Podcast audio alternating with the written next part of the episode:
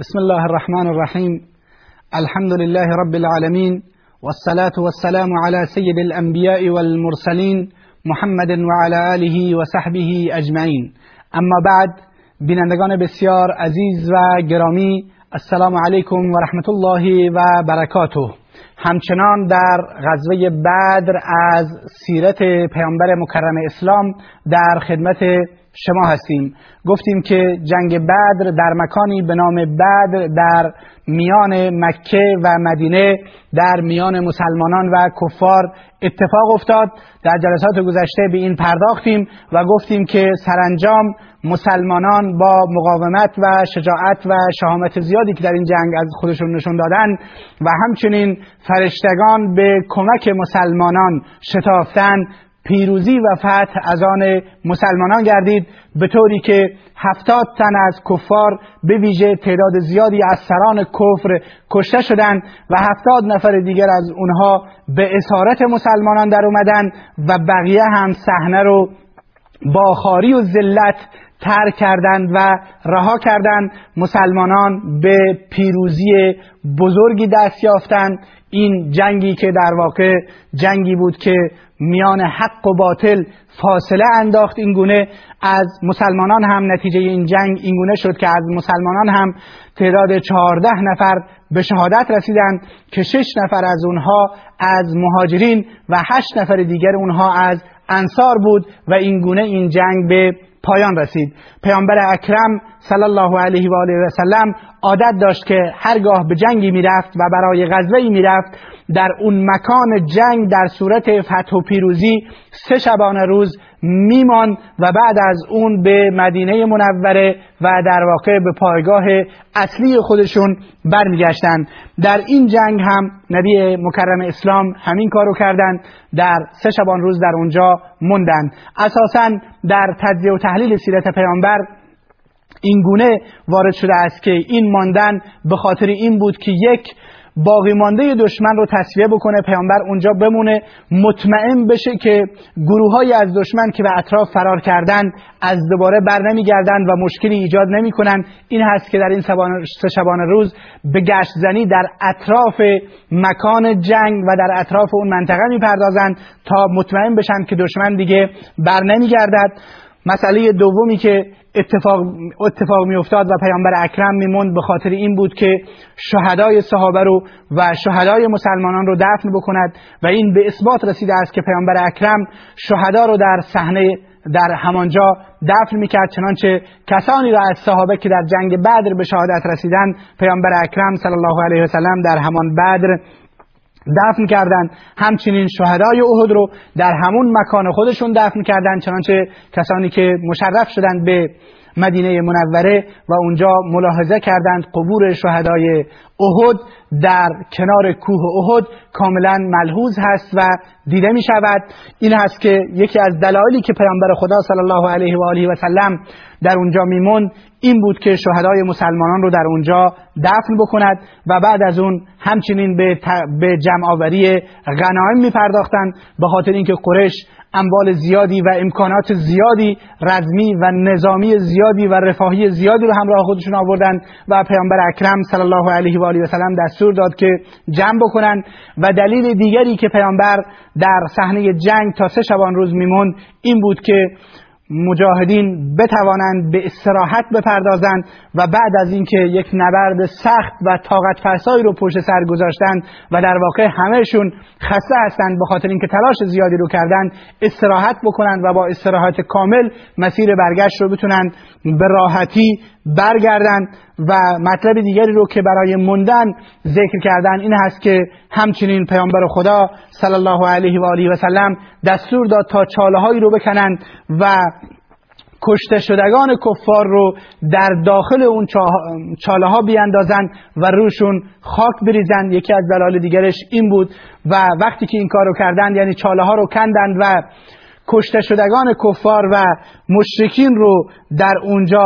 انداختن پیامبر اکرم بالای سرشون اومد و در اونجا فرمود که خطاب به عتبه ابن شیبه و سران شرک و کفر فرمود فهل وجدتم ما وعدكم ربكم حقا انا قد وجدنا ما وعدنا ربنا حقا. آیا شما وعده پروردگارتان را حق یافتید؟ ما که وعده پروردگارمون رو حق یافتیم اون وعده فتح و پیروزی و نصرتی رو که خداوند به ما داده بود این وعده رو در اینجا ما حق یافتیم و خداوند این وعدهش را در این جنگ بدر متحقق ساخت. آیا شما هم وعده پروردگارتون رو حق یافتید که به شما بشارت به عذاب داد و بشارت به جهنم داد؟ آیا شما هم این وعدهتون رو حق یافتید؟ وقتی که رسول اکرم صلی الله علیه و آله و سلم این جمله رو ایراد فرمود عمر ابن خطاب گفت ای رسول خدا اینها که مردن و جنازهشون تبدیل به مرده هایی هستند که جیفه شدن و جنازهشون داره بو میده. آیا اونها الان میشنوند پیامبر اکرم صلی الله علیه وسلم فرمود شما بهتر از اونها نمیشنوید. این هست که اونها این صدای نبی اکرم صلی الله علیه و آله و سلم رو شنیدند. اینجا یکی از مباحثی که مطرح هست در میان علما این هست که آیا مردگان صدای زندگانی رو که در کنارشون برند و صحبت بکنند و حرف بزنند آیا صداشون رو میشنوند یا نمیشنوند؟ بیشتر علما بر این هستند و محققین علما بر این هستند که اساسا مرده صدای زنده رو نمیشنود. درست هست که حیات برزخی دارد. و در آنجا زنده است و به حیاتش ادامه می‌دهد اما ارتباطش با دنیا قطع می شود و مواردی رو که در این زمینه از پیامبر اکرم به اثبات رسیده یکی این مورد که اینجا مردگان رو خطاب قرار داد مردگان کفار رو قرار خطاب قرار داد و مورد دیگر اون حدیثی که پیامبر اکرم فرمود که شما وقتی که از سر قبر برمیگردید مرده هنوز صدای پای شما را میشنود که مورد بازخواست منکر و نکیر قرار می‌گیرد و فرشتگان ازش می‌پرسند این احادیث رو ویژه همین مکانها و با همین وضعیت دونستند. به عنوان مثال گفتند که این موردی که پیامبر اینها رو خطاب قرار داد ویژه پیامبر بود. خداوند صدای پیامبر را به اونها شنواند. و اون موردی که فرموده صدای پا اونها را هم میشنوند اختصاص به همین مرده در همین شرایط به شرایط خاص دارد. یعنی در این وضعیت صدای پا رو میشنوند ولی بعدا ارتباطی ندارند. به خاطر اینکه عموم آیات و احادیث این مطلب رو میرسونن چنانچه داستانهایی که در قرآن اومده که فلان شخص اینقدر سال مرد بعد از اون زنده شد یا درباره اصحاب کهف وقتی که اومده که مدت زیادی رو مردن بعد زنده شدن بعد نمی‌دونستند که چند سال در دنیا موندند. اگر اونها صدا رو یا چه مدتی موندند اگر اونها صداهای بیرونی رو میشنیدن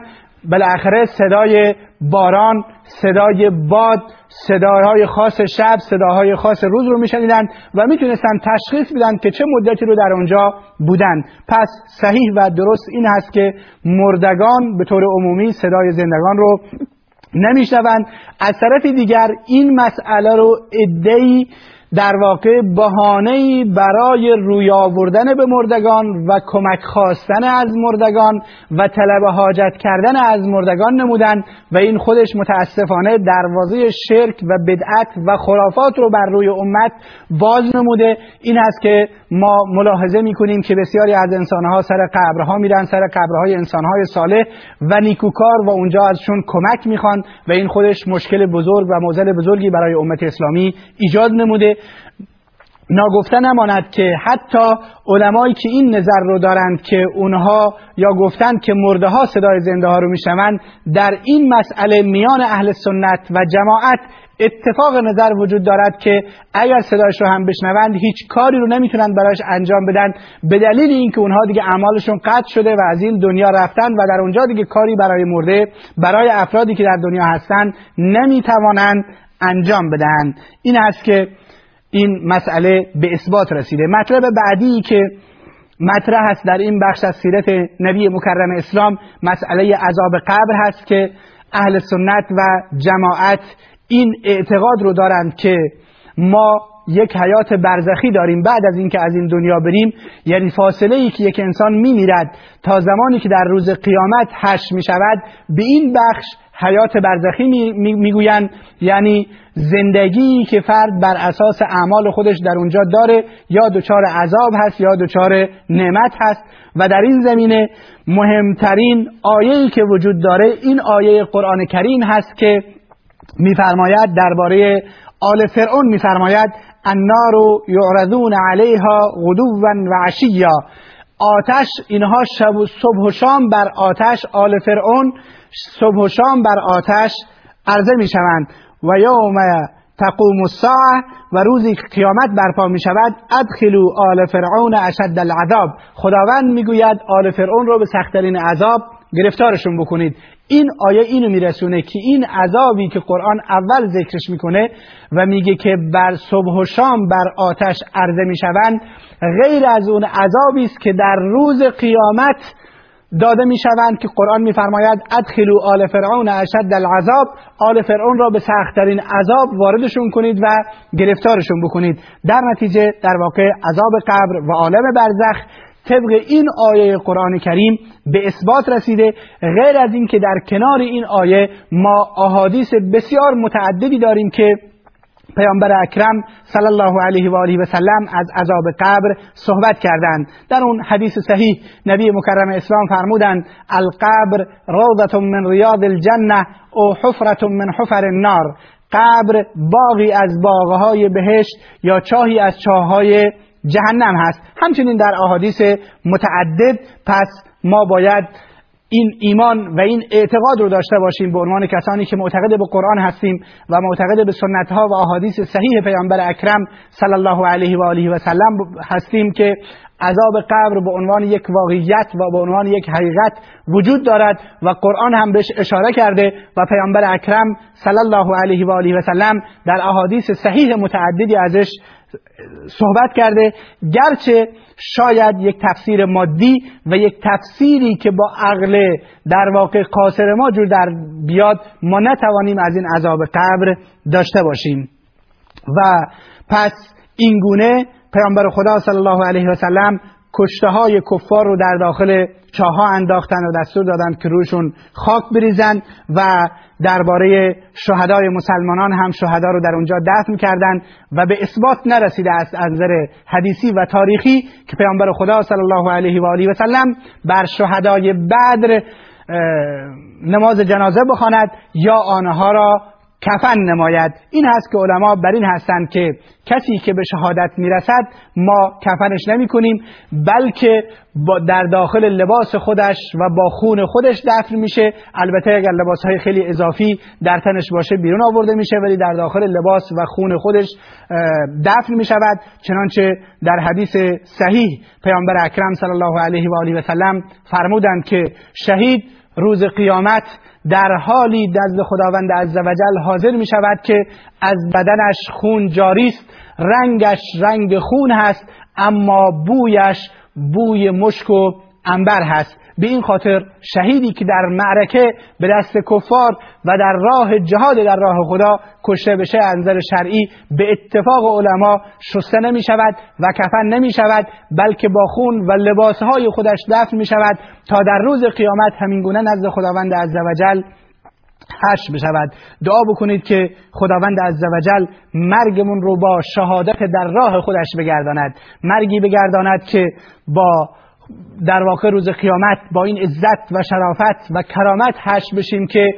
با خونهایمون در پیشگاه خداوند عزوجل حاضر بشیم. این هست که و بعدش پیامبر نماز جنازه هم بر اونها نخوندن و ثابت نیست که بخونن و این مسئله اختلاف نظر وجود دارد که آیا بر شهید نماز جنازه خوانده می شود یا خوانده نمی شود و در بعضی از مقاطع هم به اثبات رسیده که پیامبر اکرم بر بعضی از شهدان نماز جنازه خواندند. در نتیجه علما به این سو رفتند که اگر بر شهید نماز جنازه بخونند خوب است. و اگر نماز جنازه هم بر شهید خونده نشود اشکالی ندارد. هرچند بیشتر بر این هستند که بر شهدا نماز جنازه خوانده می شود و همچنین قرآن نازل گردید که ولا تحسبن الذين قتلوا في سبيل الله امواتا بل احیاء عند ربهم یرزقون شما گمان مبرید که کسانی که در راه خدا کشته شدهاند مردن بلکه زنده و نزد پروردگارشان روزی می‌خورند. و این باز هم حدیثی از نبی مکرم اسلام هست که پیامبر خدا صلی الله علیه و آله و سلم فرمود ارواح شهدا در داخل مرغهای سبز رنگی می روند و این مرغهای سبز رنگ در هر کجای بهشت که خواسته, خواسته باشند تفریح می کنند و می گردند و به سیر و سیاحت می‌پردازند. در نتیجه ما درست هست که در یک مبارزه و در یک رویارویی شاید طرفین کشته بشوند مسلمانان هم کشته بشوند و خسارت هایی داشته باشند و کفار هم کشته بشوند. اما تفاوت اینها از سرا تا سریا هست از خاک تا آسمان از زمین تا آسمان هست. کشته شدگان مسلمان در عالم برزخ در ناز و نعمت به سر می‌برند و سرانجامشون بهشت خواهد شد طبق اعتقادی که ما اهل سنت و جماعت داریم ولی کشته شدگان کفار جایشون در جهنم هست و در آتش جهنم خواهند سوخت و خسر دنیا و الاخره خواهند شد. هم دنیاشون رو از دست دادند به خاطر اینکه کشته شدند و هم آخرتشون رو از دست دادند به این خاطر ما می‌بینیم که کفار در جنگ ها و مبارزاتی که مسلمانان در برابرشون دارند مقاومتی زیادی ندارند اما این ما هستیم که در واقع سست شدیم و نمی‌توانیم در برابر اینها بیستیم. اینجا جا دارد که صحنه کشته شدن فرعون قرش و فرعون کفر ابو جهل رو ذکر بکنیم که یکی از صحابه و یاران نبی اکرم صلی الله علیه و سلم می‌گوید دو نفر از جوانان انصار به نام معاذ و معوض نزد من اومدن گفتند که فلانی به ما ابو جهل رو نشون بده ما می‌خواهیم ابو جهل رو بکشیم. میگه من نگاه کردم دیدم که ابو جهل در میان جمعیت هست به شدت ازش حفاظت و نگهبانی می‌شود. اشاره کردم گفتم اون شخصی رو که شما در فلان جا مشاهده می‌کنید اون ابو جهل هست. میگه معاذ و معوض دنبال فرصت مناسبی گشتند و جلو رفتند تا اینکه تونستند خودشون رو به ابو جهل برسونن و ابو جهل رو از پای در آوردن و ضربات کاری بیشون وارد کردن. یکی ضربه زد پایش قطع شد و دیگری ضربه دیگری زد و ابو جهل روی زمین افتاد. خدمت نبی اکرم صلی الله علیه وسلم اومدن و گفتند ای رسول خدا ما ابو جهل رو به قتل رسوندیم. پیامبر اکرم هر کسی مدعی شد که من کشتم. معاذ گفت من کشتم. معوض گفت من کشتم. پیامبر اکرم گفت آیا شمشیرهایتون رو هنوز پاک نکردید؟ گفتن نه. شمشیرهاشون رو وقتی نشون دادن پیامبر اکرم گفت شما هر دوتاشون ایشون رو کشتید. بعد از اون عبدالله بن مسعود رضی الله تعالی عنه که پیامبر دستور داد خبر ابو جهل رو بیاره رفت و در میان لشکر دید که ابو جهل افتاده ولی هنوز زنده است و آخرین رمقهایش رو داره و آخرین در, در واقع نوزهایش رو داره می‌زنه. عبدالله بن مسعود رضی الله تعالی عنه ایشون آخرین ضربه رو زد و ایشون رو کشت. ولی قبل از اینکه کشته بشه سخنانی در میان عبدالله ابن مسعود و ابو جهل رد و بدل شد که ابو جهل همانجا هم همچنان بر تکبر و غرور خودش ادامه داد و خطاب کرد به عبدالله ابن مسعود. گفت شما چوپان هستید و چوپان زاده هستید که دارید سرداری رو به قتل میرسونید. ولی عبدالله بن مسعود رضی الله تعالی عنه این گونه سرشون رو از تنشون جدا کردند همچنین یکی دیگر از سران کفر که در این جنگ کشته شدند امیه ابن خلف بود و به اون به این صورت بود که در زمان جاهلیت با عبدالرحمن ابن عوف رضی الله تعالی عنه پیمانی داشت. وقتی در جنگ بدر عبدالرحمن دید گفت از من حمایت کن. عبدالرحمن رضی الله تعالی عنه می‌خواست حمایتش کند اما تعدادی انصار بهش حمله کردند و ایشون رو هم از پای در آوردند جا دارد که ما بدونیم که اگر ما مسلمان واقعی باشیم و مؤمن واقعی باشیم کفار در واقع دچار مشکل میشن و خداوند اونها رو در دنیا به وسیله مسلمانان عذاب می‌کند و در آخرت هم اونها رو به سزای اعمال خودشون میرساند. و این ما می‌بینیم که در این جنگ قریش با تمام قدرت و جبروت خودش و تکبر خودش و امکانات خودش میان میستند و در برابر تعدادی مسلمان تعداد اندکی مسلمان با امکانات نظامی و ابزار جنگی اندک شکست می‌خورند و سرانشون کشته می‌شوند و این گونه پوزه اونها به خاک مالیده می شود دعا بکنید خداوند عزوجل به ما این توفیق رو عنایت بکند که مسلمانان راستینی باشیم تا اینکه بتوانیم در جهت برآورده شدن اهداف اسلام تلاش بکنیم و از سیرت رسول اکرم و این مسلمانانی که در کنار رسول خدا بودند یعنی صحابه پیامبر این یارانی که از جان و مالشون به خاطر خدا و پیامبر گذشتن از اینها سرمش بگیریم و زندگیمون رو یک زندگی صحیح اسلامی و درست اسلامی تنظیم بکنیم. تا جلسه دیگر که به ادامه مسئله اسیران جنگی و تقسیم غنایم بعد از جنگ بدر هستن می‌پردازیم. و السلام علیکم و رحمت الله و برکاته.